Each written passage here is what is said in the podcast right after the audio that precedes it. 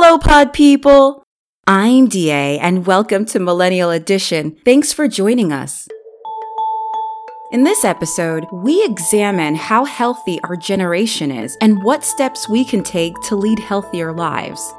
As always, remember to subscribe to our podcast and follow us on Twitter to be a part of the discussion. Okay, so let's dive right in. So I'm not sure how all of you are doing out there, but there is a lot happening in the world, and I'm sure in your personal lives as well, that we thought this might be a great time to do an episode discussing health. I mean, this week alone started with the impeachment hearing of Donald Trump and ended with yet another school shooting that claimed the lives of three children, including the shooter. So I think we all pretty much agree that this world is crazy and overwhelming, and that could be affecting our bodies both physically and mentally. So let's start off with some statistics that provide us with a snapshot of our generation. Out of all the generations, millennials are the generation that values their health the most, and it is pursued by our generation on almost a daily basis. So much so that we are actually driving the $42 trillion wellness market.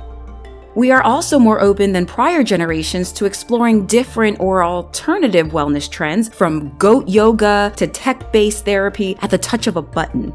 And we are known as the therapy generation by some because of our openness to discuss mental health and seeking therapy. In fact, studies have found that millennial couples are more open and inclined to getting couples counseling before marriage or moving in together. Now, all of these statistics I just read to you should definitely make you feel positive, like our generation has health down packed. End of episode. Unfortunately, there is another side to our health habits, a much darker side. Well, Blue Cross Blue Shield just published their study on the overall health of the millennial generation, and they found that millennials have a higher percentage of high blood pressure, type 2 diabetes, high cholesterol, and higher nicotine dependence than the past generation, even though they found that millennials had better eating habits where we are more inclined to eating unprocessed foods and items that are organic, so much so that we are literally killing the canned food industry like canned tuna.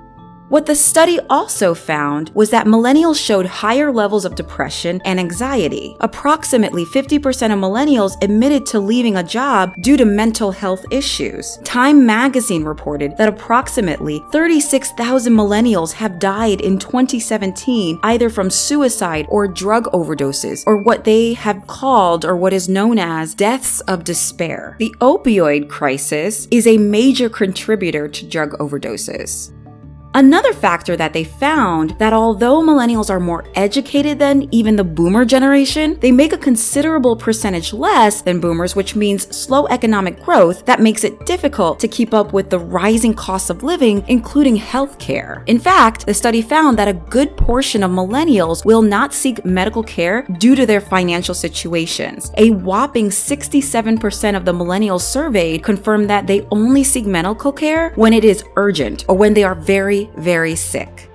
Now, this is an alarming statistic as millennials are less inclined to seek preventative care, which will have major implications on the overall health of our generation. As it stands right now, millennials are overall trending toward a decline in our mental and physical health, which some have predicted could increase our mortality rates by up to 40%. And suicide will be a major contributor toward this trend. A study conducted by Trust America's Health and Wellbeing Trust predicts a considerable rise for our generation in deaths of despair, including suicide, drugs, and alcohol. A Deloitte survey conducted this year found that a majority of millennials feel unsettled and uneasy and overall pessimistic about the future, with optimism steadily declining. In that same survey, Deloitte found that 50% of the millennials surveyed felt that social media actually felt more harmful than good, and a whopping 64% stated that they believed they would be happier if they limited their time on social media. So, if you weren't anxious and depressed before all those statistics, I'm guessing you are now, and you have my apologies. These statistics are pretty alarming, and for the survival of our generation, we definitely need to be aware of them and start making some changes so that we can reverse some of these trends. After all, in my most unbiased opinion, I think millennials are the most awesome generation, and we deserve to live happy, healthy lives in this world. So, what are some things we can do for ourselves that might improve our health and the overall health of our generation? Well, for one thing, in terms of our physical health, we need to demand healthcare as a human right. I know it's a stretch, but it is absolutely critical if we want to afford to take active measures in safeguarding our health. And in order to do that, we will need affordable access to both preventative and urgent care, regardless of income or whether we have employment or not. Healthcare is a human right, and we need to make our voices heard in the presidency or in the halls of Congress to ensure these protections.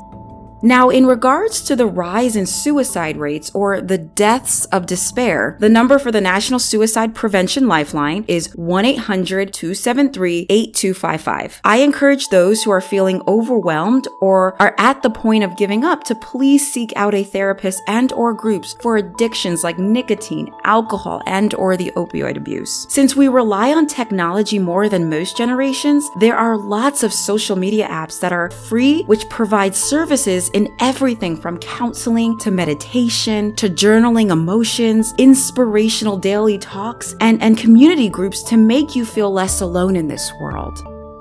Since we as millennials are growing increasingly anxious about the stability of our futures, and frankly, we have every right to feel that way because with everything going on in the world right now, it just looks like the world is crushing in on us. But we tend to draw fulfillment from a sense of purpose, as studies have found. We choose places of employment that we believe we will have an impact on in this world. So when you are feeling overwhelmed by the world surrounding you, refocus and ask yourself what gives you a sense sense of purpose? What connects you to this world? For some, that question will be answered by volunteering with an organization and helping them with their mission. For some, it's traveling to new places, and if you have the extra cash and time, I say go for it. Go discover new places with new people, even if it's a new restaurant in a new part of town.